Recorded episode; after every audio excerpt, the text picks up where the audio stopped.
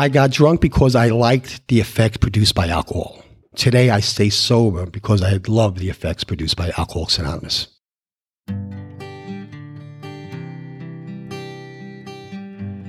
Well, hello, friends of Bill W. and other friends. You have landed on Sober Speak. My name is John M. I am an alcoholic, and we are glad you are all here, especially newcomers. Newcomers, that is, both to recovery as a whole and newcomers to this podcast. Sober Speak is a podcast about recovery centered around the 12 steps of Alcoholics Anonymous. My job here on Sober Speak is simple. My job is to provide a platform to the amazing stories of recovery all around us. Consider Sober Speak, if you will, your meeting between meetings. Please remember, we do not speak for AA or any 12 step community. We represent only ourselves. We are here to share our experience, strength, and hope with those who wish to come along for the ride. Take what you want and leave the rest at the curb for the trash man to pick up. Well, hello, friends and family. That was the voice of Mr. Joseph that you heard at the beginning of this episode, and you're going to hear so much more, so much more from him in just a moment. I know you're going to enjoy it. And, uh, you know, I just thought about something. I'm saying friends and family.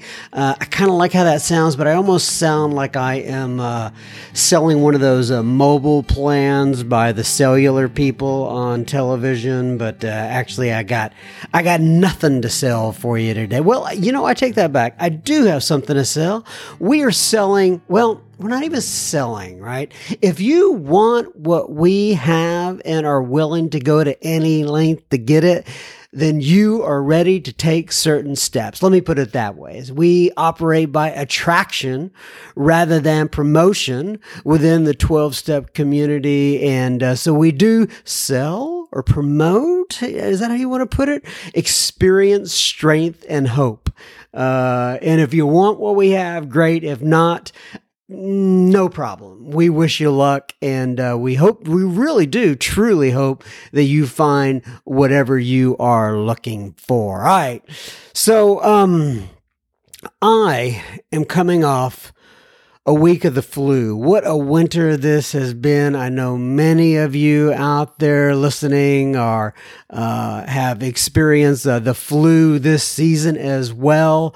And, uh, I, I was able to watch, way, way too much uh, TV, more than I ever wanted two this week. And, you know, I kind of, I took a little bit of a liking to that. Uh, there's a show on there called, uh, on, on there, the TV, the telly called 90 Day Fiance. Uh, and uh, for those of you who hadn't seen it, ah, I'm not going to describe it, but well, okay, here I go. So it's basically two people that get together. Usually they're from different countries and such like that. And they have 90 days to decide if they want to get married or not. It is quite a show. And you know, while I was watching it, it kind of reminds me of people when they come in to Alcoholics Anonymous. Uh, everybody around them can see that there are, quote, issues, uh, unquote, and a, and a lot of uh, red flags, if you will. And um, uh, everyone can see it, but the people involved in the situation, they cannot see it. Much like when people come into AA, they are just kind of laser focused on living their lives, quote, as is, getting people off their back, and they cannot for the life of them understand why people are not behind them 100%. They just can't see it. So anyway, uh, I don't know if you have a chance to cast that show. I, I you, I, what I'm not promoting it. I don't. I don't really care. But it was just kind of interesting uh, watching it. Well, I was laid up in bed this week. By the way, the goal of my intro on this podcast is to keep from coughing so far so good. But if we have a cough or two in there hey you guys will uh, you'll you'll do just fine anyway. Oh and uh, you know and also when i was uh, kind of laid up in the bed there's a lot of stuff about this uh, a coronavirus going around uh, and uh, every time i heard that i would think well i had the original coronavirus you know what i mean? Corona lime and tequila virus I'm sure some of you out there can relate to that. All right, folks, I, John M., will be the chairperson for this meeting between meetings, and I am truly honored and privileged to serve all of you listening in. If indeed you are not in our secret Facebook group and you would like to be part of that community, that community has uh, amazing like minded friends of Bill W., Al Anon, and other 12 step programs that are in there. And uh, it's different than, just so you know this, people can find the, the Sober Speak uh, uh, Facebook, the public page. Uh, but in order to get into the uh, the secret Facebook group, send me your email associated with your a Facebook account, and it has to be the one associated with the Facebook account. And I will send you an invite so you can get on in there and enjoy all the fun. Uh, if you're not following us on Instagram, it's at Sober Speak, all one word. A Twitter is Sober underscore Speak. And um, that's about all I got. Keep this in mind. You can find us on the World Wide Web at www.soberspeak.com. There you can find the donate button on our website, which you can use if and only if the Spirit moves you to do such. Please keep in mind, this is a podcast funded by you, the listener.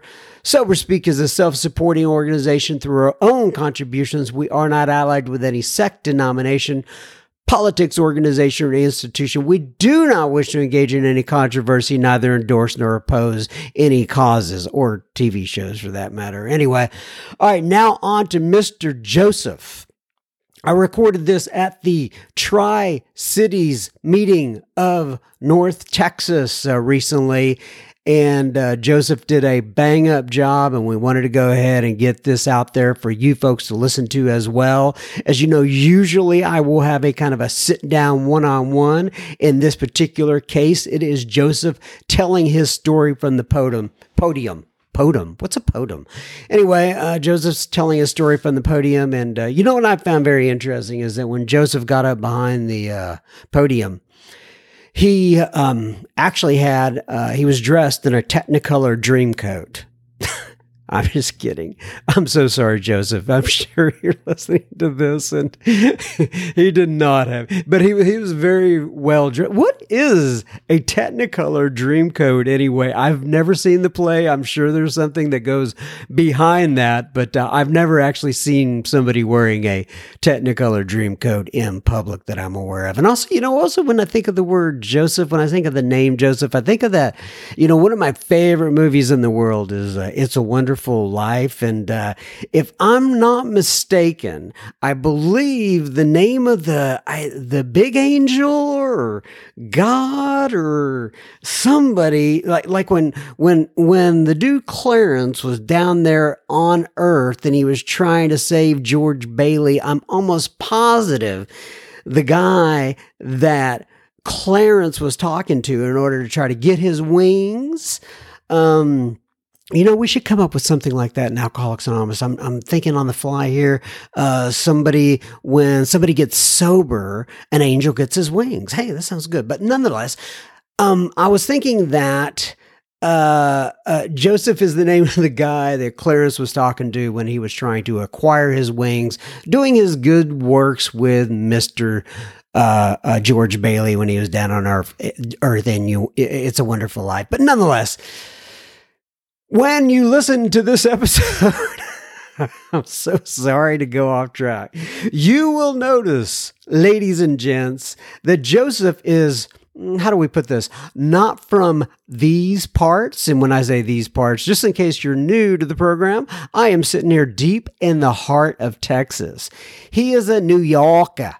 Uh, but we are so glad to have him in Texas and so glad he transplanted down this way. Uh, as we say in Texas, welcome to Texas, y'all. It's a great country. anyway, Joseph during this episode says uh, a couple things that I really loved. He says, When my eyes opened in the morning, that's when the nightmare began. And I really enjoyed that. Oh, uh, I had never, I, I had just never heard it put that way because consciousness was what I did not want to happen. I was fine while I was asleep, but when my eyes opened, I understood what Joseph meant. He said the nightmare began. He talks about his school dance. You really get a kick out of that. Uh, he grew a small craft bu- business, him and his family, into a $14 million business. On, on the surface, that sounds like a, a good thing, but not always with an alcoholic in the depths of his illness. As he said, he had a quote, perfect unquote life on the outside, but not so much on the inside. He also said surrender is when you lay down your arms and join the winning team. And he says, we make quote, one stitch at a day unquote. And then we look back and see the pattern of what we left behind. Absolutely love that. All right. Ladies and gentlemen, friends and family, please enjoy Mr. Joseph. Without further ado, help me welcome Mr. Joseph. Welcome to the quarterly Tri City Speaker Meeting. All right, we're glad you're here. Tri City is a meeting supported by multiple North Texas groups to encourage unity through fellowship in the North Texas area. This is an open meeting of Alcoholics Anonymous, meaning anyone's welcome to attend. We would especially like to welcome family and friends. Let's open with a moment of silence followed by the serenity prayer. Serenity prayer? God, grant me the serenity to accept the things I cannot change, courage to change the things I can, and the wisdom to know the difference. Alcoholics Anonymous is a fellowship of men and women who share their experience, strength, and hope with each other that they may solve their common problems and help others to recover from alcoholism. The only requirement for AA membership is a desire to stop drinking. There are no dues or fees for AA membership. We are self supporting through our own contributions. AA is not allied with any sect, denomination, politics, organization, or institution. Neither endorses nor opposes any causes. Our primary purpose is to stay sober and help other alcoholics achieve sobriety. I'm Jennifer and I'm an alcoholic. Tonight, our speaker is Joseph S. from the Principles Group. Let's give him a warm welcome.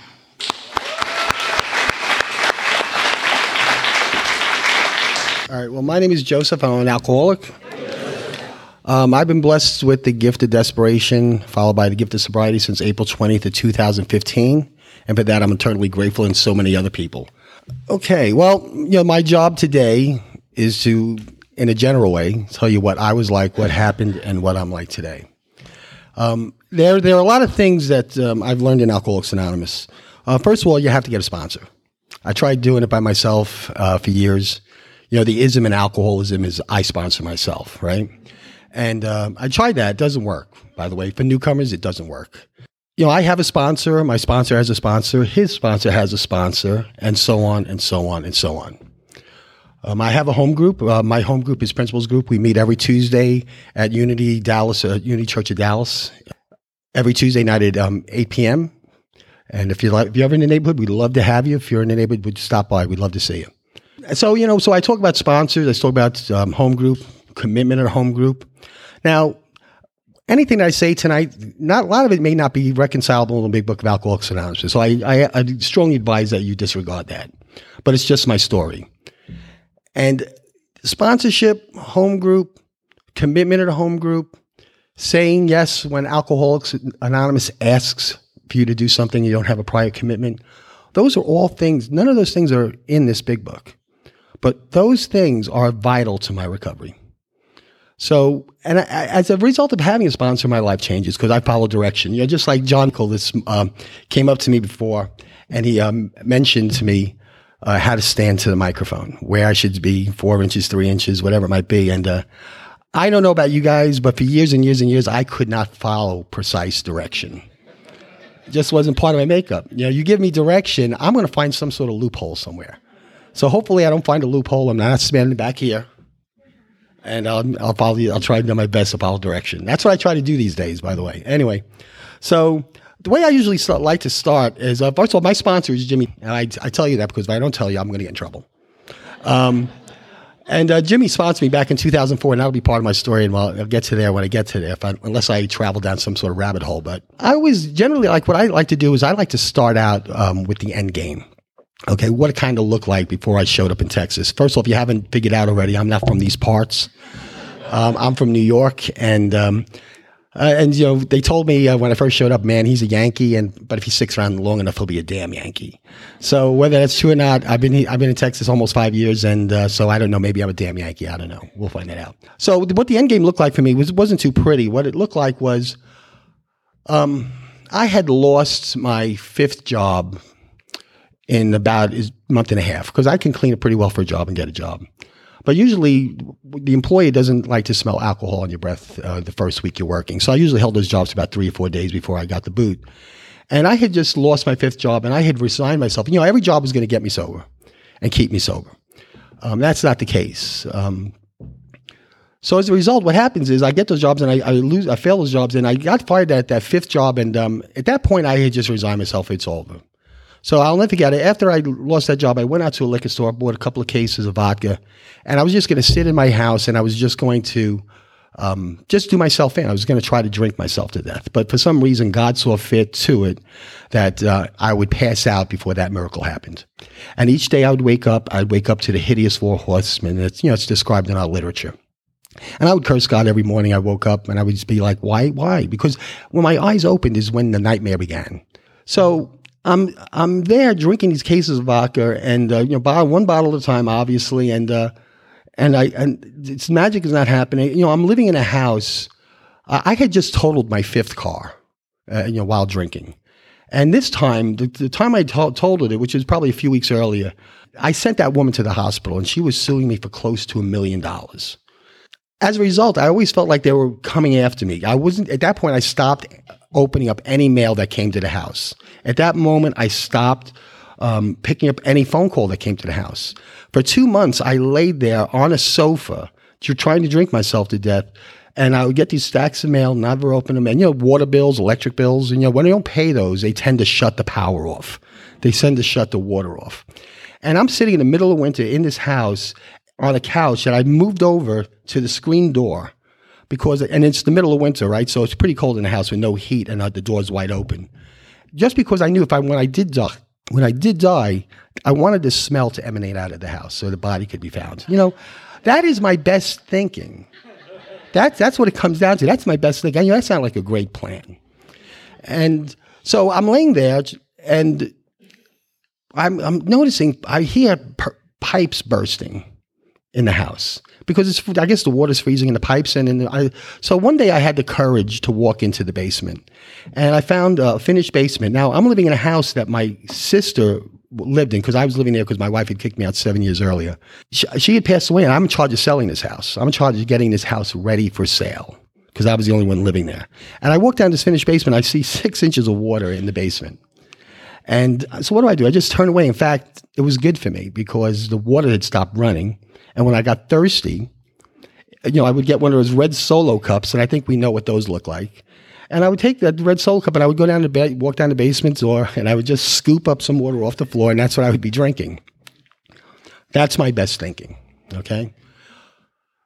So what happened was after not after a period of time of not picking up the phone and not answering the mail and um, and no power, no electricity, no nothing, and um, and I'm two months without a shower my wife just happens to walk in because she was my ex-wife, I should say, walked in and she was concerned because she hadn't been in touch with me. She walked into the house and she could freely do that because the door was wide open. And when she saw me, I can't imagine what she saw. Somehow she poured me in a, a car and got me to detox. When I arrived at detox, they had done you know their regular regular routine. They because I'm used to that. I'm I'm used to arriving at detox. I kind of get the drill, and um, they they started you know, blood pressure, all this stuff. And they found out that my blood pressure was like 240 over something. At that point, all I know, the next moment I, I'm on some sort of gurney and I'm being wheeled down some sort of hallway from the best of my recollection. And it, yeah, I, I, believe they were cutting my clothes off, and I'm in a room, and they, they cut my clothes off. And uh, I remember distinctly uh, the doctor telling my wife, my ex-wife, that um, you know, Margaret said she would that he's either going to have a heart attack or a stroke. And my in my mind, I wanted a stroke. I, I wanted a heart attack, excuse me, because the idea of having a stroke and dying, I know, and um, you know, being paralyzed and not being able to drink was just something I couldn't fathom. Um, so now I, I, come to about a few days later, and there's uh, Margaret standing in the hospital room, and she had a t- um, plane tickets to Texas in her hand, and she just just laid them on my chest, and she said, "Listen, Joe, if you never, if you don't go back to that treatment center, and that'll be part of my story, that you were back at in 2004, which was about 10 years earlier, you're never going to see me and the children again." So she left the room, and you know, I had to think about it you know, in Bill's story, he talks about, um, in his story, he talks about he was laying in that bed and the courage to do battle was not there. And that's where I kind of stood. Um, well, there I go. I mean, I really didn't have a choice in matter. I'm off to Texas.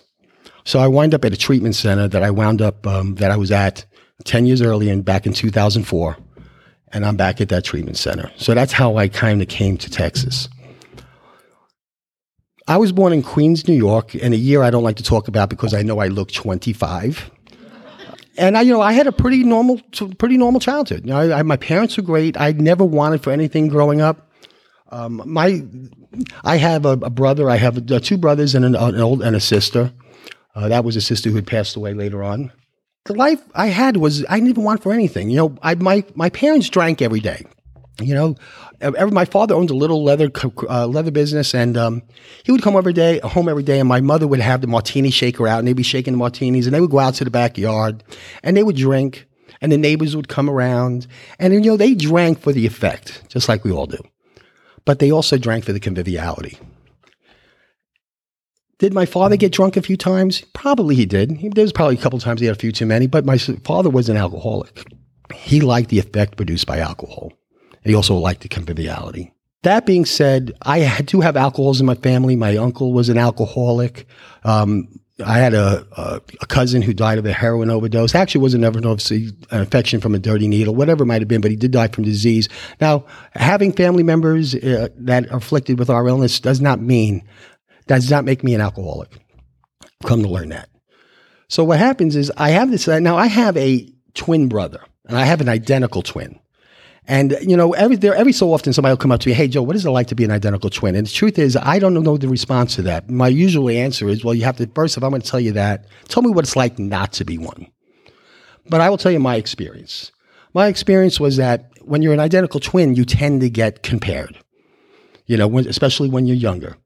And people, my family, uh, family and friends of my parents would always come around and say, you know, I could tell the difference, Rose. I could tell the difference between Vin and Joe. He's the happy one. He's the sad one. He's the one that's he's the one that's always got a smile on the face. He's the one that's always frowning. He's he's fatter. He's thinner. You know, probably fifty percent of the time, I wound up on the, the positive side of the ledger. But that's not what I heard. I took on all that negative stuff, and as a result, I've always felt less than when we were going to school, my brother and I, and uh, we had a cousin that's in this picture a little bit too. You know, when we would go to school, you know, I had a very overprotective mother. Every time she dropped us off at school, she would always have to sit outside in the car to watch me and my brother. And all the other kids kind of noticed that. I, so that kind of excluded me a little bit. And then I would, we would just hang out in the corner of the schoolyard and everybody seemed to have the playbook to life. And I didn't get one. They all knew where to be, how to play kickball, how to interact with each other. I would, me and my brother would just sit there in that corner and just cower. And all I could do is wish I was not there. I was never happy who I was with, what I was doing, and anything that was going on around me. So I would sit at those in that, that schoolyard corner and and wait. Why doesn't the bell ring so we could finally go to school? Then when we finally did line up and get into school, I'd be sitting in that classroom looking out the window, saying, "My God, when is this class going to end?" I was just never happy what I was doing, who I was with, and what, what, what was going on around me.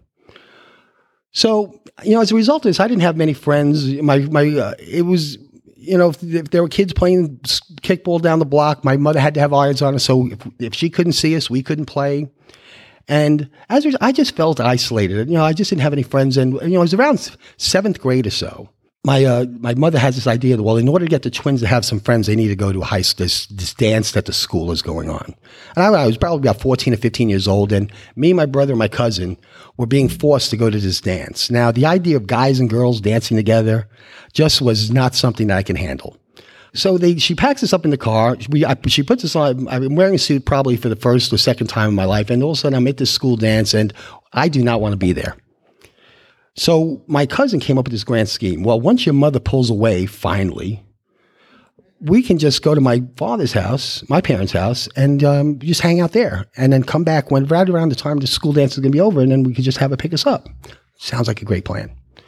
So we go to my cousin's house, and all of a sudden we walk in there, and uh, my we're just hanging out. We got nothing going on, and my cousin just you know just out of nowhere goes to his father's liquor cabinet and pulls out a bottle of Canadian Club whiskey just to read I you know I think from the very start I was an alcoholic, and I'll I'll tell you why that comes to me is because I would think about those old westerns that I used to watch as you know as a small kid, you know Wild West, Bonanza, all that stuff, and I think about um, you know that cowboy coming off the dusty trail.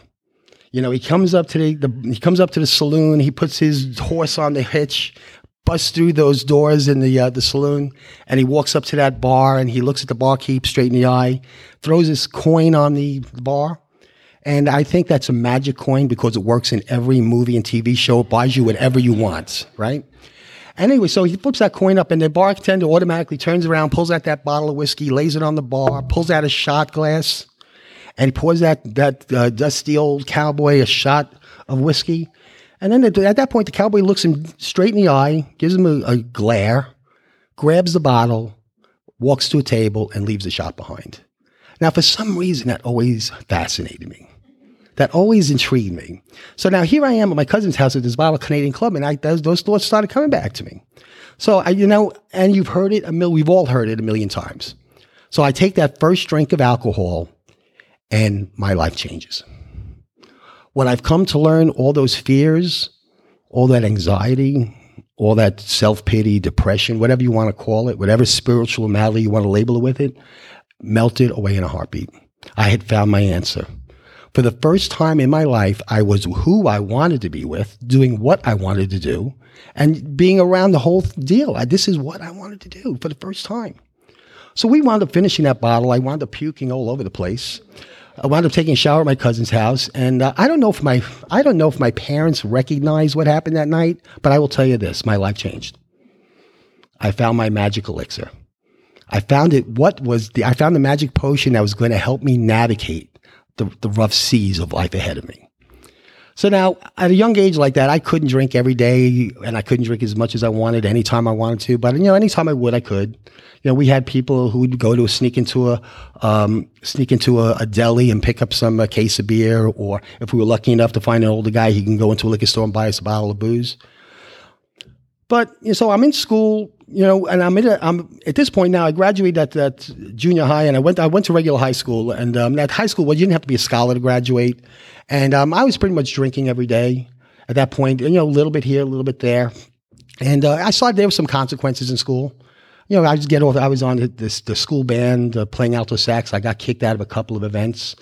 You know, the consequences. You know, that school you didn't have to be a scholar to graduate. So I did what we just what I need to do to kind of coast by. Now, as a result, at this point, I'm still I'm drinking. I still don't have many friends, and I decided I got to do something. So I stopped playing guitar. As a result, I got pretty good and I started playing these bands, and we, we got pretty good as a band. And you know, there's a story behind that, but I, I just not enough time to tell that. But um, and I got good, so now I can get involved. I, I get involved with some cliques with some cool kids, right? So now. Now, all this time, my father has a small little craft business, and it was kind of destined that my brother and I would be going into that. So we now I'm in college, and I had to make a decision between uh, uh going to college and building a career in my father's business, or or playing on a rock band. So I chose the business. Now, my brother and I, we, uh, our brother, my, my, my two brothers and I, we grew that small little craft business into a $14 million year company while I was in college. And as a result, I had, now I had money. And now I'm drinking on weekends, kind of getting lit up. But you know, one thing about owning your own business or being a part of a family business is it's very difficult to get fired. You know, it's far, it's hard to fire the boss, okay? Because I was one of the bosses. But you know, and I can go. There's could be another trap that could be written about this. But I actually got fired from my own family business. Yes, I pulled that off. Okay, so now, so I'm making money at the family business, and I'm making a lot of money. Okay, more money than really anybody my age should be making at that point. And um, I'm driving, you know, the Smokey and the Bandit Trans Am. I got one of the Smokey and the Bandit Trans Ams with a dead bird on the hood. And um, so now at this point, I, you know, it's time to find. It's time to find. Um, it's time to find a girl. So my my friends and I we would go to the Hamptons every so often. And one day I met this girl. We she was at a bar, and her name was Margaret. You know, would be soon my future ex-wife. And um, so we, we met. And, you know, one thing about Margaret that endeared me is, first of all, she was very, very, very attractive. Still to this day, she's very attractive. And so I, I met her and we got to talking. I, she could drink just like I did. She can kind of keep up with me just a little bit. She wasn't an alcoholic, but she could keep up with me. You know, when I say keep up with me, make it was like drinking with somebody. Did I didn't feel so bad as much as I was drinking. You know, now there's a long story, but we wound up getting together, and before you know it, you know, we start dating. And so she lives Margaret lives in this area, Queens, and she she had this one bar in her neighborhood called Ryan's. And Ryan's in this this uh, area, Queens. It's not the best area, Queens. I will tell you this: that Ryan's always reminded me of a rundown version of Cheers. You know, it really was. They, everybody in there just had such a ball with each other. Everybody knew each other's names. And I hear I come in, this guy with the fancy car, fancy Trans Am, with this beautiful girl. That everybody knows Margaret. And I had, you know, just like in Bill's story, I had arrived. You know, I had everything I wanted. I have money. I have the girl. I got the car. I got a future ahead of me. That's, you know, it's just like Bill's story. You know, beautiful future lined up. So we, Morgan and I dated for a bunch of years. And, uh, you know, the consequences were getting bigger and bigger and bigger. Um, I would let her down. But, you know, some, it's funny about money. Funny, money can get you out of fixes a certain gift. Let's go away on vacation. Let's want to go to Las Vegas. Let's go to Atlantic City. You can get yourself out of scrapes for a little while. Well, we started dating, and look, we loved each other, and we were having a fantastic time. And one day we decided it's time to get married. So we did, and now the picture is complete. I got the perfect picture frame. You know, family. We buy a large, big, beautiful house out in Long Island, and everything is perfect on the outside. On the inside, I was dying. So when we get into that house, the first thing I'm going to do is I'm going to set up shop. I got to set up a bar. And I do that. And, you know, Margaret used to question me why you need to set up a bar in the house. And I would explain to her, listen, you know, we're going to have a lot of visitors in this nice house. We need to have that, be able to entertain. The truth was the only person I ever entertained was this guy. Okay. And so now we had a, a, a wonderful, we, we, we, had some great times. You know, I'd be lying to you to tell you if we didn't, but the alcohol was catching up on me way faster. You know, I was beginning to forge that weapon that would one day slice me into ribbons. I didn't know it. So we, we do this and, we, and we're having so much time. We're fun. We're going on vacations. We're doing this. We're doing that. Sure, there are a lot of consequences, but like I said, the money can kind of chill that out a little bit. And, you know, it comes the time that we decide that we're going to have children. So we start to try to have kids. And um, since we waited a little while, you know, so we start trying and nothing is happening a year goes by, two years goes by. We're trying to have a baby, and every month I'd come home to Margaret crying that didn't work again, and I knew the reason why. She knew the reason why. It was kind of unspoken. So, you know, um, going to doctors, doctor says, "Hey, Joe, we're not. There's really nothing wrong with you." And Margaret, really, there's nothing wrong with you. Uh, I knew what was wrong. She did. You know, it got to a point where she they would tell us things like when to have it, when, what day of the month to do it, what temperature it should be, what time of day, and all this type of stuff. And Margaret would call me every day and say, "Joe, please do me a favor. On your way home from work, please don't drink." And I would swear on a stack of Bibles I wouldn't drink, but there I was every time I would get home and I'd be drunk. And when the time came, I wasn't ready. This went on for years. You know, I would sit at that bar every day at my house, and Margaret would walk down the stairs and she said, Joe, why don't you come upstairs to the bedroom? And I would say, Margaret, I'll be up in a few minutes. The O'Reilly Factor on. I need to watch this.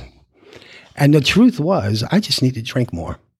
And every time I would pass out, it would look at my watch when I came to, and it would be three in the morning, and I'd say, Oh, I better get upstairs real quiet. And I'd walk up those stairs quietly to sneak into bed. And there I would see Margaret laying there with mascara running down her face because she had she had cried to herself asleep again. Now, there's a line in um, Dr. Bob's Nightmare where he, there's a really struck home with me that this routine went on for 17 years. Now, it didn't go on for 17 years, but it sure felt like it. every time was Joe come up to bed, and I would be me passing out downstairs. So we finally had uh, our first child, in vitro fertilization. Now that was a miracle. You know, Matthew, uh, my son, is a beautiful child, and uh, we're blessed to have him. And so now, after Matthew's born, Margaret says, "Hey, we got to get busy because I want a family." So now, guess what? That in vitro wound up costing Joe about twenty-five thousand dollars, and he, you know, right around there. So guess what? Now we're gonna have another one. So guess what? Joe manages to stay sober because Joe does not want to spend twenty-five thousand dollars again. Now, to tell you I was sober was a kind of a lie, a little bit. I just happened to be sober at the right times. Okay, so here we go. See now, well, here we go. The root of my troubles are selfishness and self-centeredness. That is the problem. It's all about what Joe wants, what on Joe's time schedule. You know, what's going to make Joe happy. You know, and that's that. If you and you, when I do a fourth and when I'm doing a fourth step and discussing a fifth step with my sponsor, that's exactly what I see show up. Now we have the family, and you know, I could go on. I, I should. I need to get sober, but you know, I'll just give you. Um, I'll just give you one story, and then we'll move on. It's like, so we have to. So we decide we're going to do a family trip to Disney, right? So we're going to go to Disney, and um, so Margaret picks the resort. It's going to be a Disney resort, and they don't have booze at that resort. And um, she tells me we're about to we're packing for the trip, and she says, "Joe, listen, what we got to do is we need to get bathroom supplies for the trip." And he, she said, "Okay, I, I tell you what, Margaret, I will go get the bathroom supplies." She said, "Okay, great. Just do me a favor. Do not buy Pert shampoo because that makes my head itch. It makes it flake. Blah blah blah." So I'm like, Margaret, no, no problem. So I go out to the store to buy all these bathroom supplies, and guess what Joe does? Joe buys the biggest bottle of Pert they got, and I empty it out. And then she comes on, what do you buy that for? Oh, my mistake, Margaret. I thought you said you loved Pert. No, no, I, I don't. I would empty it out and I would fill it with Jack Daniels so we could take it to Disney with us. So we land at Miami International Airport and we're walking towards the baggage, baggage carousel. And I'm about 150 feet away from the bags when I notice this whiff in the air. And that, that distinct smell of Jack Daniels and mixed with, uh, you know, clothes and socks and underwear, that, that distinct smell only an alcoholic can recognize. And as soon as we get there, I will tell you this. Um, they talk about, you know, Margaret was not too pleased. They say that Disney is the happiest place on earth. Not that week. not that week. Uh, Mickey Mouse could not fix that. So now I come back from um, come back from Disney. Now starts a whole series of detoxes, psych wards. I tried to kill myself. Um, totaling cars started my career of totaling cars started. Um, doing all these treatment centers. You know, going to I, every possible remedy but Alcoholics Anonymous. My my uh, my ex wife's uh, father was an alcoholic, and he actually died that way. So Margaret knew a little bit about the program, and she said, "Joe, what you need to do is go to AA." And I said, "Well, that sounds fine." And so Margaret did the legwork. She found me a meeting. And uh, I found the church that I went to, and we went to that. I went to that church, and I pulled up in front of it, and I, I first of all, I didn't know it was going to be a church, and I and I park outside. It kind of freaked me out a little bit, and I'm standing there, and I'm like, I'm not going in. So what I'm going to do is I'm going to I'm just going to make an assessment of Alcoholics Anonymous is. So I count the number of people who walk into the meeting, which is about 23. And I figure out when they all leave, that should be the end of the meeting, right? So now I come home from that meeting and Margaret says, So how'd you like your meeting? I said, I'll tell you, I like AA. You know, they, well, well, tell me about the meeting. Well, there were 23 people there, and the meetings are an hour long. So I would continue to go to that meeting, park outside, never walk in the doors, never darken the doors of that meeting. And I kept getting drunk. So one day Margaret looked at me. She said, Joe, I don't understand. You're doing this Alcoholics Anonymous and you're not staying sober. What's going on? I said, I'm trying the best I can. And she said, well, you know, and remember, she knows a little bit about the program. She said, well, tell me, uh, tell me about, what do you, tell me about the steps. I'm like, now I have to think a little bit. And um, I remember looking at her and like, okay, she'd never been to that church. Uh, well, first of all, there aren't any steps. The meeting is on the ground floor. Okay? So at that point, I'm busted. And uh, so and then she said, Have you, you know, let me tell you, she said, You know anything about sponsorship? And I explained to her, Well, my Billy must be my sponsor because he's in a program. He said, Billy can't be a sponsor. He's your brother in law. She, you know, because one day he told me about a meeting, so he was my sponsor. Um, so she found me a sponsor. So she found me a sponsor, and I met this guy once a week. He would charge me fifty dollars, And um, every day we met, every week we met at Nathan's, and we would sit in the. I'd sit in Nathan's parking lot, and I would drink in the Nathan's parking lot, you know, because he's going to walk into Nathan's first. I'm too big a guy to be waiting on somebody else, right? And he would walk in, and I'd follow, and that's when I would get out of my car and I'd go into Nathan's. I would be sitting this close to him, and I would be, you know, I I just put the bottle of Jack Daniels down. I I probably talked to that guy for six months, and he never called me out on my drinking. He probably didn't want to lose his payday. That was my introduction to sponsorship in Alcoholics Anonymous. It winds up that I go to this last treatment center, and I go to well, not the last treatment center. There always seems to be a last treatment center, and um, I go to this treatment center in upstate New York, and um, I do that for 28 days. And this time I was actually listening. I mean, I didn't crack open a book, but I was listening. And um, after 28 days, she calls me, said, Joe, how you feeling? I said, I'm feeling really good. She said, well, well how about we, um, why don't we, uh, I'll pick, I can't pick you up like I planned on it. Do you think you can get home from upstate back to Long Island? I said, absolutely. They'll drop me up at the bus station. I'll figure it out from there. So I get to Penn Station in Manhattan so I can catch the Long Island Railroad. And I'm standing at Penn Station, 28 days sober, you know, and I felt like a million bucks. I really did. I really did. You know, hiking, yoga, all that stuff makes you feel pretty good. So I'm sitting in there's a TGI Fridays. I got 20 minutes to the train. Uh, one beer won't hurt. So I, I go 20 minutes to train. I go and grab myself a beer at the TGI Fridays, and all of a sudden that 20 minutes went pretty quick, and that paint that train went on by. So I kind of calculated how long it would take, you know, what train I had to catch to get home on time. So I did that. I managed to pull that off, and I get home, and I'll never forget. I ran to that phone, picked it up when I got home because I had to beat Margaret home, right? Because uh, she called me first thing in the morning. And I get, I pick up the phone. I say, Margaret, I just want to let you know I'm home, safe. And she says, I can hear it in your voice. I said, What are you talking about? I can hear it in your voice. Have you been drinking? I said, Margaret, I got 28 days. Are you kidding? The click. You don't hear that click anymore. All of a sudden, at my door appear two members of Alcoholics Anonymous. And they come in and they talk to me. And they said, Joe, listen, what happened? We heard you drinking. And um, I told them that I, I, think Margaret's out of her mind, and she they could see I was drinking. And they said, Joe, just pack up your stuff. We're bringing you back up to that treatment center. And they did. And I said, well, first of all, you don't have to worry about packing. Stuff's still in the car. And we went up to that treatment center. I get there, I land there at that treatment center, and um, I'm there in upstate New York, and they don't know what to do with me. I drank on the way home from a 28 day treatment center. So they, they kind of put me in a limbo state where they just kind of isolated me for a few days. And all of a sudden they call me into the office and there's Margaret and them sitting together. And they sat down and said, oh, okay, now this is the ambush. Here's intervention. I've never been interven- intervened before. This is a new chapter. But it wasn't an intervention. What they just told me was that there was this treatment center in Texas, in Kaufman, Texas. And there was a guy down there by the name of Mark Houston. Some of you may have heard of him, remember from the past. And Mark Houston will get you sober, Joe. But the trick is, this, pro- this program is three months long. Now, three months is an eternity, especially for a guy like me, right? I, you know, I'd been fired from that business already, by the way. Um, I didn't have time for that. So I go, here I go. So I had no choice in matter. So I go to this three month treatment center, but I was bamboozled. I show up at that treatment center and turns out it's one year long. They had tricked me. So I wind up at that treatment center, but I will tell you this for the first time, I went there and I was, Mark Houston was doing a big book study out there at that treatment center. And he said something. He looked at me because I was a new guy in the community. He said, Hey, Joe, listen, I heard you drank and, um, did you make, did you, let me ask you a question, Joe. Did you make that decision to drink? I said, Sure, I did. And all of a sudden, the other residents of that community started giggling and laughing. They seemed to know something that I didn't that Joseph had lost the power of choice in drink. Then we talked about how drinking had not been my problem, had been my solution. These ideas were revolutionary to me. Revolutionary. So for the first time, I cracked open a book and I got a sponsor. This is back in 2004, and the sponsor's name was Jimmy Dean. So I, I, I, go through the steps with Jimmy and everything's good. I mean, I'm killing it out at this treatment center. I was there for nine months and I was so good that I actually graduated a one year treatment center in nine months.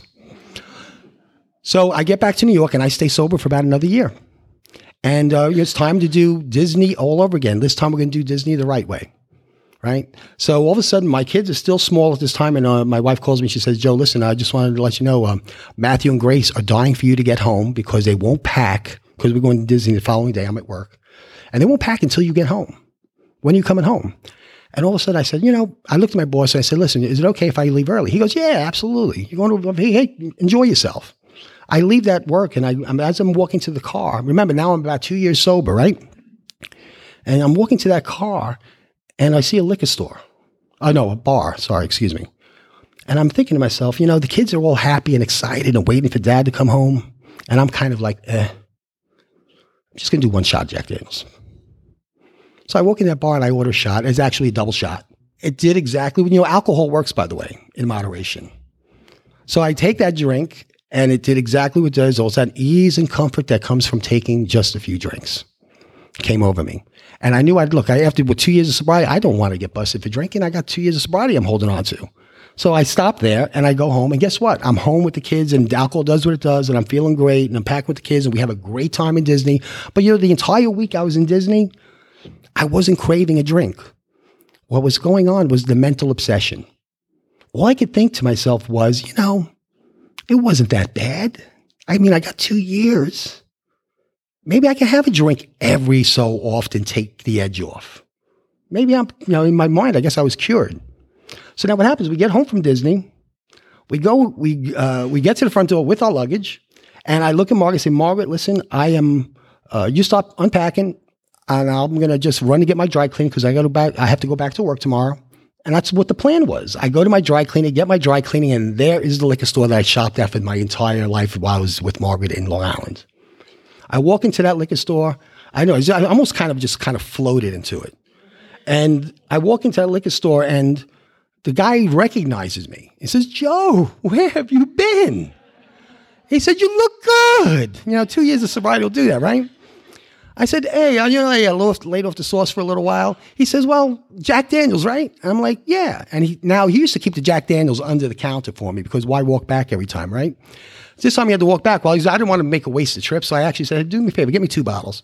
And I had a perfect plan. It was going to be one bottle in the car, one bottle in the house. Every time I needed to take a sip, I take a sip, and it'll be good, right? Just like I did at that bar a week ago, just one shot, one double shot. Well, those two bottles of Jack Daniels were gone in a day and a half, and my marriage was gone in two years. Now I get divorced. I'm living in that house with my sister with the pipes bursting, wind up in detox with her laying tickets in Texas on me seven years later. Seven years of nonstop drinking. I couldn't stay sober a day. So now here I'm back in Texas at the same treatment center that I was back at in 2004. When I showed up at that treatment center, they told me something real simple. They said, Joe, look, you've already done this deal. You're going to be on short leash. I didn't realize how short the leash was. So I'm at this hardcore treatment center, and about six months into it, they tell me I got to go. By the way, that treatment center was now a two-year treatment center. So I was six. So six. So so six months sober. I'm kicked out of that treatment center. They dropped me off at this this place. I don't know where I am. I'm not. I'm from New York. I'm not from Texas. And they just dropped me off somewhere. I got, got my clothes in garbage bags and I set them down and somebody walked off with them. And I have six dollars on me and I'm walking homeless for a few days. And all of a sudden, I, you know, the only person in the world who's going to talk to me is my sponsor, who I had at that treatment center, who I had knew I knew the phone number. This is now this is 2015. So I call. So I finally asked somebody, "Can you let me his phone?" I had six dollars on me. He charged me five dollars to use his phone. So now I'm down to a dollar. I called my sponsor. He picks me up. I say, "Jess, now this is my this is second sponsor now is Jess Lamphere." And he picks me up and he says, and I tell him, I just, I got a plan. Let's get to your house. I'm going to call my brother in New York. You're going to, he won't recognize the number. He'll might pick up the phone because I burnt every bridge in New York and I got to, I'll talk him to a plane ticket back to New York. I got to get out of Texas. He said, yeah, that sounds like a plan. Let's talk about it on the way. He had other ideas. What he did was he tricked me, just like everybody seems to be tricking me in my life, right? And he tricked me and he dropped me off at um, the Dallas 24 Hour Club. So there I find myself at the Dallas 24 Hour Club. And if any of you know it, know it, back in the day, it was a dilapidated old building, cockroaches, bedbugs, rats. It was a condemned building. Every window in the building was broken. There were plywood boards on it. There was no light coming in, no light going out. And I'm over there and I stand there and I can't believe he, I'm cursing my sponsor out at the time. And he said, um, you know, he made me quit smoking when I started drinking, when I start, when I stopped drinking, which is okay. I mean, I wanted to stop anyway. And I threatened him. I said, if you're going to drop me off this dump, guess what, Jess? I'm going to start smoking again. And he said, I don't care. You can burn for all I care. so I, so he drops me off there and I, I, walk in, I do my intake and I go to the bathroom to give them a UA that they require and there's bed bugs all over the toilet paper. So I, I put the UA on the, the intake officer's desk and I run outside, so I scream at my sponsor. I said, you can't, there's just no way I'm doing this. He said, you just get your butt back in there. So I did. And all of a sudden I'm sitting there and all of a sudden the guy starts laughing. He says, you're a Yankee, aren't you? I said, yes. He said, you're from that treatment center in Kaufman, aren't you? Yes. He said, you guys don't make it a day here. So he pulls out a piece of paper, 30 day commitment letter that he wanted me to sign. So I, this is my ticket out. So I was happy to see it because I showed it to my sponsor. I go back out to the parking lot. Hey, Jess, I, they can't take me. He said, why? They don't have any space? Oh, they got space. Nobody wants to live there. It's bed bugs all over it. But they want me to think, they think that I'm going to actually stay there 30 days. Yes, you are. Get back in there. So now I get back in. Now I have to swallow some pride, show back up, and now that guy is off the chain. He's just laughing. This, this guy's doing my intake. Because I didn't know he could hear every word I was saying through those paper thin walls of the old place. And um, so he does my intake, and I'm in, I'm in the Dallas 24 Hour Club, and I'm laying there, and, you know, they're not doing it right. They don't know how to do AA at the Dallas 24 Hour Club. They don't do it right. Because I'm at this hardcore treatment center. They have this 7 a.m. morning meditation meeting.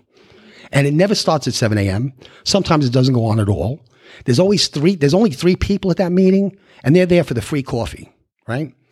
And I'm now I have a reason to call and start, you know, screaming at my sponsor again. So I call Jess. I say, Jess, what the hell? Let me tell you about this place. They gotta, they don't, they don't know how to do AA, man. And I tell him about this. He says, so what are you to do about that meeting? I said, what you're to do about it is you're to pick me up and get me out of here. He said, no, what are you to do about it? He said, well, why don't you start chairing that meeting and making sure it starts off every day at seven o'clock? Well, I told him, what's that going to do? He said, you'll see. So I started doing that. You know, when I, when I showed up at the 24 Hour Club, do you ever remember that movie Shawshank Redemption?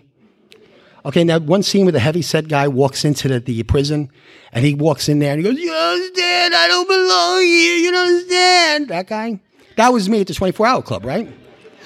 So,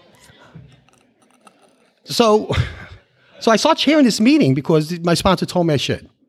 So I started doing that, and you know, and before you know it, I'll never forget. Two guys walked in once from this this old sobriety treatment house that's close by, and they two guys walk in and they go, "What's going on here?" And I'm looking because I'm setting up the meeting, and sometimes there's people sleeping on the floor, but I set the tables up on top of them because they might hear something, right?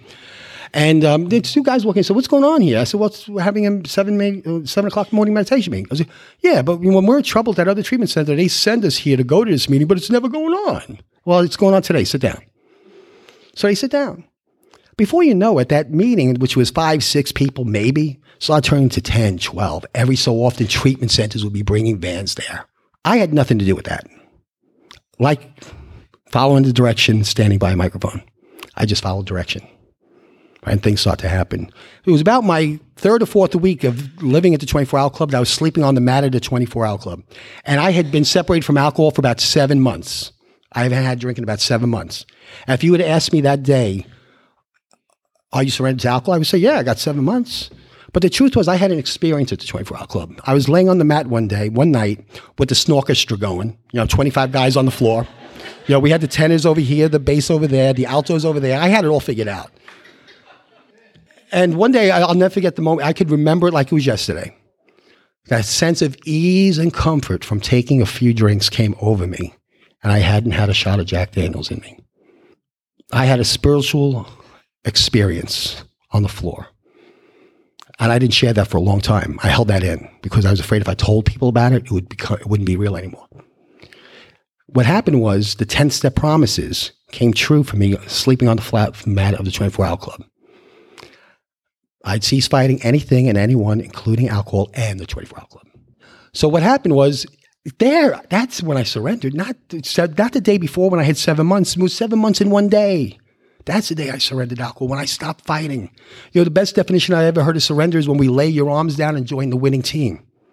So there, now all of a sudden, I decided at this point, I got to be part of the solution and not the problem of this place. Okay. And what I started doing is I started sponsoring guys. I started being of service. I started doing people's chores. And, you know, my sponsor said, Hey, Joe, you know what you need to do? Three random acts of kindness a day. Well, what is a random act of kindness? He said, Come on, Joe. Just do something for somebody else without them knowing about it. Don't expect any credit. So I started, okay. He said, Where do I find them? He said, Joe, you're living at the 24 hour club. They're all over. Okay. So I did three, and I'll never forget the second day he said, Joe, you do your three random acts of kindness? I said, Yes. And he said, What were they? I said X, Y, and Z. And he said, okay, now that you told me tomorrow you have to do six because they're not random anymore because you, you got, you expected credit. So I got, now I drove home the point of what he was trying to get at. I started doing things like that at the 24 hour club, started getting involved, started participating in other people's recovery, not just mine. because that's where the secret mojo was. That's the one thing I didn't that I didn't get from these other treatment centers. And there's, there's nothing wrong with treatment. There's just something wrong with Joe. All of a sudden, there was always somebody who had it worse than me at the Dallas 24 Hour Club that I could be of service to. Instead of this big book, this big book is a, gives us a list of instructions, which are great. And I, I've read this book so many different times, and I could tell you where it is, what paragraph, where to find it, what page. But at the 24 Hour Club, I, at that, in that situation I was in, I finally put that spiritual program of, into action. All of a sudden, that self knowledge that avails me nothing went from here to the heart. There was, um, and that, you know, it's funny. When I was at the 24 Hour Club, this first uh, five, six months maybe, yeah, I would always talk to people, hey, man, as soon as I make enough money, I'm getting a plane ticket going back to New York. And everybody was, it turned into a big joke. Yeah, Joe, when are you going back to New York? You're still here. Ah. And, um, you know, and I, and my kids, I have to get back to New York. I mean, you know, my kids, you know, they remember the heavy set kid guy. You remember the guy with the Jack Daniels hidden in his sock. You know, he got that guy who got drunk at the movies when he took him to see the movies. You know, they needed to new, see the new and improve Joe. Then they would start accepting me and start holding on to all this resentment. They needed to see me. I got to show them what I'm up to. One day I was at that seven o'clock morning meditation meeting that uh, my sponsor told me to start and get running. Right. And at that meeting, every every meeting we would say this, the um, St. Francis prayer, the 11 step prayer. And there's one line I'll never get. I used to say it with everybody else, and instead of one day, instead of saying it, I decided maybe I should listen. So I listened to that prayer, and there's one line that was revolutionary to me. I heard the line for the first time, even though I said it a thousand times, was it's better to understand than to be understood. It's not so much that my children have to understand what I'm up to. It's better that I respect their feelings and understand what they're going through. So immediately, that thousand pound gorilla to get back to New York was lifted off my shoulders. All of a sudden, that desire, I have to do this and do that. So now I'm going to just try to wrap this up as quickly as I can. But I stayed at the Dallas 24 Hour Club for 13 months. Remember that guy? I don't belong here. 13 months. You know, my sponsor, about four months into that place, he said to me, Joe, listen, you're sober, you're, you're waiting tables, you're making a lot of money. You know, when, when I say a lot of money, you know, a lot of money for living at the 24 hour club. He said, it's time for you to give up that bed to somebody who needs it. And I told him, nobody, this place never fills because the bed bugs would run out. I said, Jess, when this place fills up, I'll move out. So I wound up staying there 13 months because and, and the reason why I moved out is because the city of Dallas finally condemned the place. You know, so they got it. They had enough of the, the eyesore in uh, in East Dallas over there. So they condemned the place, and that's when I moved out.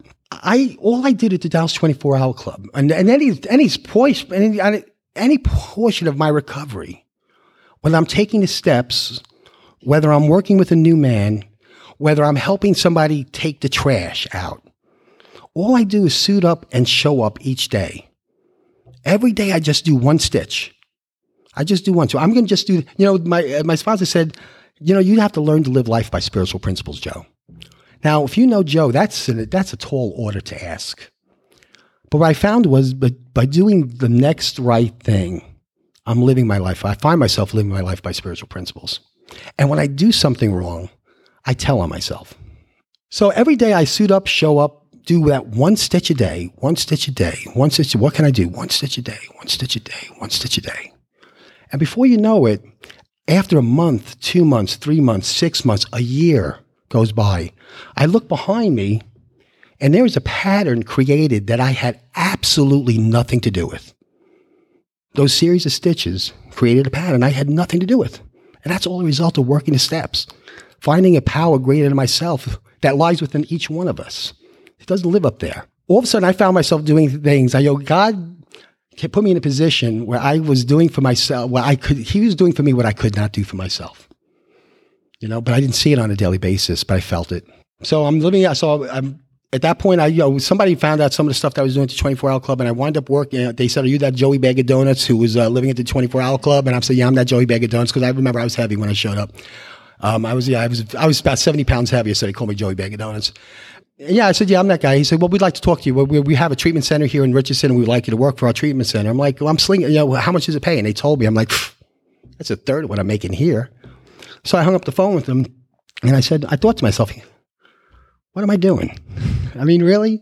I'm X, Y, and Z old. Remember I'm telling you, and you're slinging steaks. maybe it's time to do something different. So what I did is I accepted that job and I worked at that $6,000 a month treatment center for 11 months until I got a phone call. And what happened was the board members of the Dallas 24 Hour Club were building a new facility.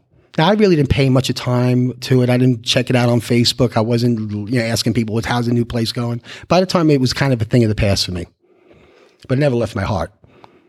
And I got a call from them and they said, listen, Joe, we're starting, a, we're, we're, uh, we're building a new facility and we, we were thinking about a, uh, a program uh, manager to have out here. We, we need a second one and we want you to become a program manager at Dallas 24 Hour Club. What do you think?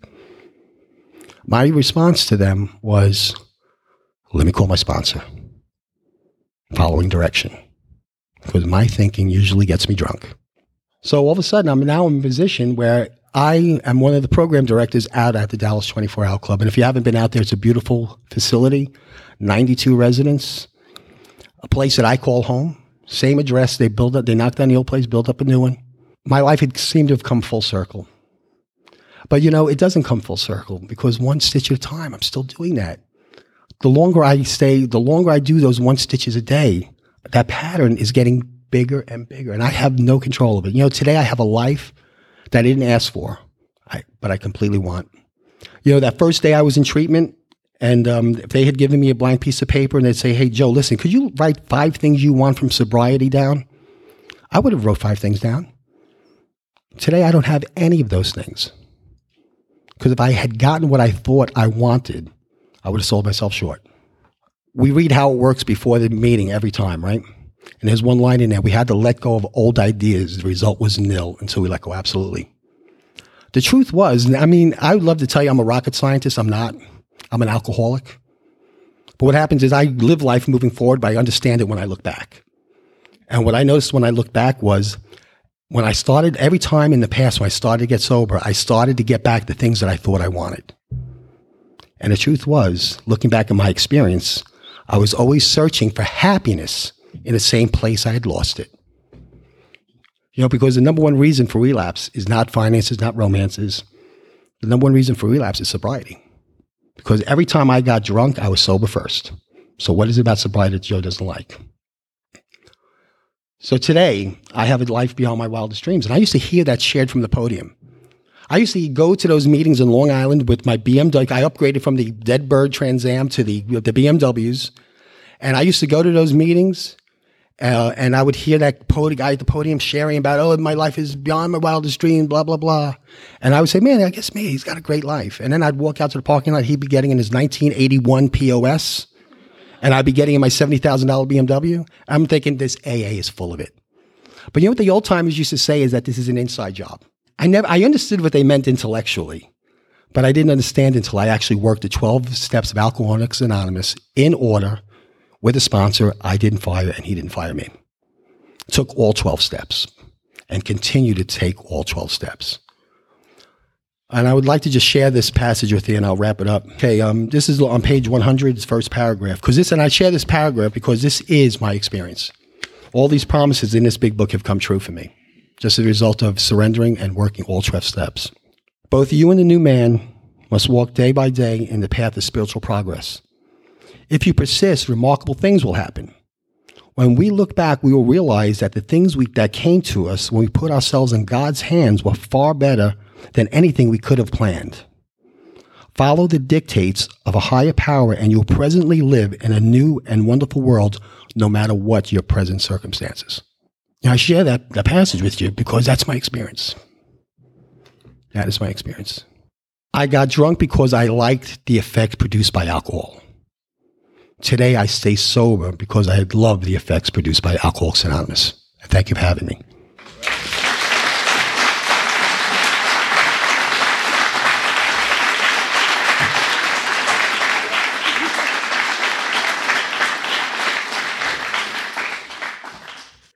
Thank you very much, Mr. Joseph, for sharing your story. It was a pleasure being there with you while you were telling your story that night and spending time with you.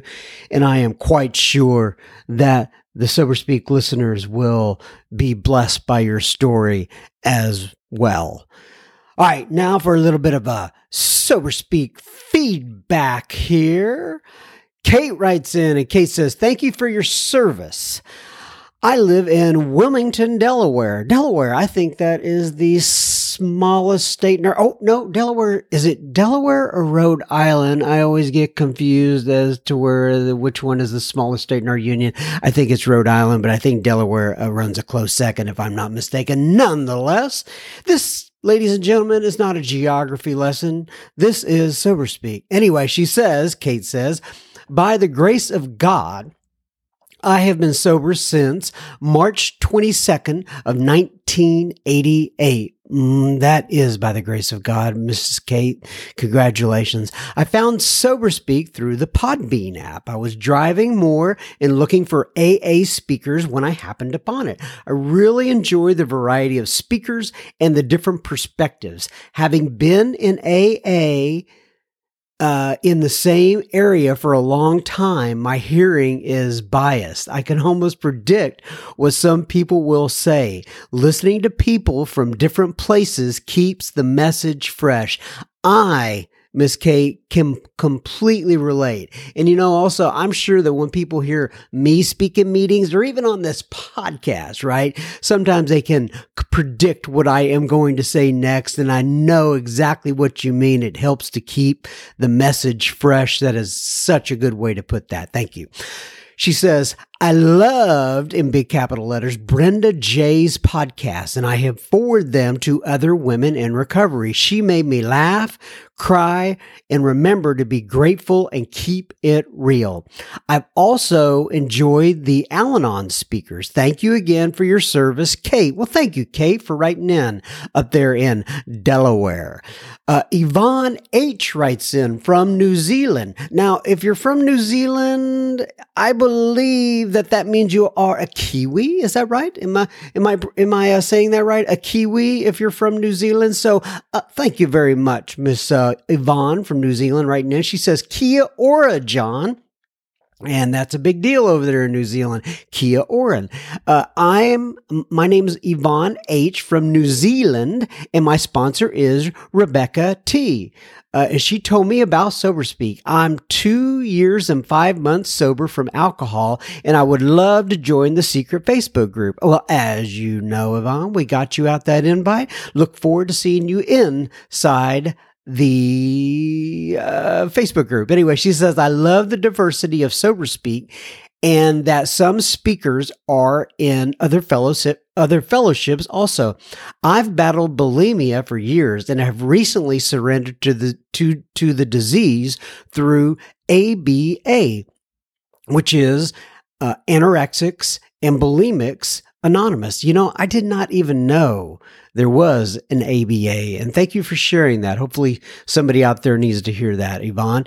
By the way, I have. Uh, experience within that realm, not with me personally, but uh, my mother uh, grew up. Uh, she, when I was growing up, she was anorexic and bulimic, and uh, I completely understand that. And um, ah, anyway, just kind of takes me back. Anyway, she says, uh, listening to the experience, strength, and hope of the 12 steps is so empowering, and I think it's great. And recovery is slowly becoming normalized.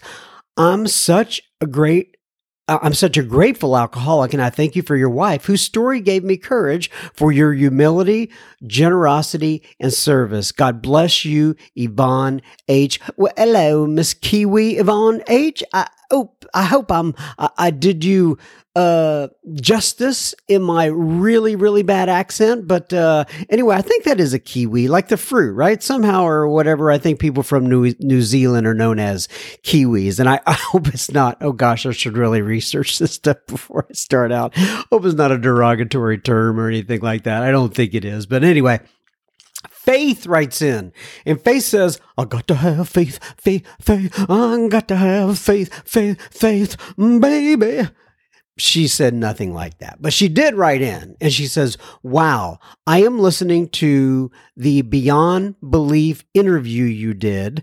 She's talking to me, moi, um, that I did on another podcast uh, called AA Beyond Belief. And she says, And I learned your mom had OCD. My mom did too, and I do. The clinical checking and repeating actions repetitive thought kind of OCD. I wonder how common that is for alcoholics 40 years plus. I blame all my, sh- oh, I wonder how uh, common that is for alcohols. For 40 years plus, I blamed all my struggles on OCD. And I didn't realize how much my drinking was making everything so much worse. When alcoholism was described as obsessions and compulsions, I heard that in meetings and I think the book says it too. I was able to wrap my head around the description because I had so much experience with that. I enjoy listening to both Sober Speak and AA Beyond Belief. I'm happy to hear this episode. Um, she says, I'm going to the secular conference in October in Bethesda, Maryland. I live there and hope to, uh, and I hope to attend. It would be really cool to meet you. I hope you have a great weekend, Faith. Well, Faith, I will not be in attendance at the conference. At least I'm not planning on it now. You never can tell what's going to happen, but uh, uh, please do say hello to my friend John out there who heads up that particular podcast, AA Beyond Belief. It's a, uh, for those of you out there who will, are looking for a, like a secular conference or a secular type of podcast, this would be the podcast and the organization for you. But, uh, thanks for writing in, Faith. I sure do appreciate it. All right. So we had a few secret Facebook posts, uh, and I wanted to read some of these. Uh, Whitney wrote in, and she says, "I just want to give a big thank you to John and John M. and this podcast. I started a new job a couple of months ago, and have gone back and forth between meetings." Uh, and really loving it and just completely overwhelmed. I have been making a lot of meetings, but having the podcast to listen to in the mornings has just been so incredibly helpful. There have been several that this meeting between meetings have ke- oh there have been several times that this meeting between meetings have kept me afloat. So grateful to have it in my life. Well, thank you, Whitney, and I'm so glad that as I'll say to all the folks, right, that we can be a, a, supplement to your recovery. Uh, I'm so glad that we can be that meeting between meetings. And I'm so glad that uh, um, I and everybody on this podcast can be a part of your journey. It is an honor and a privilege. David wrote in and he said, Listening to the Sober Speak podcast during the work commute helps me so much. Uh, with five exclamation points. I do it too, exclamation point. It takes away all the stress from the traffic. And now that I think about it, I don't even notice traffic anymore. Well, you know what? I never thought about Sober Speak helping to eliminate the stresses of traffic, but I'm sure glad it has helped to do that. Mike writes in, he says, Me too. I listen to uh, I listen to it on the Long Island Railroad most mornings. Listen nonstop my first 90 days. Huge help. Well, so if anyone's out there and you're on the Long Island Railroad and you see somebody with earbuds in, it could be Mike listening to the podcast. You never know. Uh, but anyway, uh, Andrew wrote in, wrote in, and he says, I do the same thing. I've been communicating for an hour every day for a year, and I just got introduced to the podcast a few months ago. It is a game changer for me. Well, I'm so glad that it could do that for you, Andrew, and thank you all for writing in. Excuse me. And you know what? I'm going to leave that little cough in there because I do not want to go back and edit it out because of all the time it takes to be perfect. And you know what? I don't have to be perfect. So, anyway, Tim writes in. And this is on the Instagram. And Tim says, I really enjoyed Bill C. Steps 1, 2, and 3 of Alcoholics Anonymous. And in it, he says, The source of all my suffering in life is my inability to accept things just exactly as they are. Unquote. Thanks for writing that in, Tim. And yeah, if you haven't heard that episode, it's like uh, two back from this one, I think. It's called Bill C. Steps One, Two, and Three of Alcoholics Anonymous. I highly recommend it. Kaylee wrote in on the Instagram and she says, I love the podcast. I just listened to Gary Kay's latest. Keep up the great work. Well, thank you, Kaylee. I appreciate it. Mashunda writes in on the Instagram and she says, I'm looking for pages, pages on Instagram is what she's talking about to be fed. Big smiley face. She goes, I love the Sober Speak Facebook page, so I wanted to follow on Instagram. Thank you for continuing to carry the message. Well, you know, Mashunda, and I mentioned this before, but uh, I appreciate it. But, uh, you know, uh, Miss uh, Cassandra is the one who makes uh, all those uh, various posts. I, I handle all the direct messages and such, but Miss Cassandra makes those, and she does an absolutely fantastic. And hopefully, whatever she's putting out there will help to feed you. And uh, it certainly does help to feed me. Uh, Stephanie writes in and she says, I was just listening to your podcast yesterday, John M exclamation point. That's what brought me here, smiley face. I'm 26 days sober today. And then she made a little amend. She goes, oops, 25. That's okay, Stephanie. So hopefully by the time I'm actually reading this, uh, you're into the 30s or so nonetheless. All right, everybody. I think that wraps it up for another week. And uh, for all you Kiwis out there, thanks for listening in. I just like saying the word Kiwis. I don't know what it is. Kiwis, Kiwis, Kiwi, or, or should I say Kiwis, Kiwis, Kiwis from New Zealand. Um, anyway.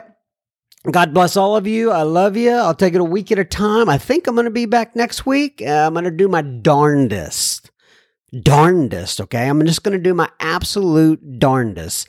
Adios.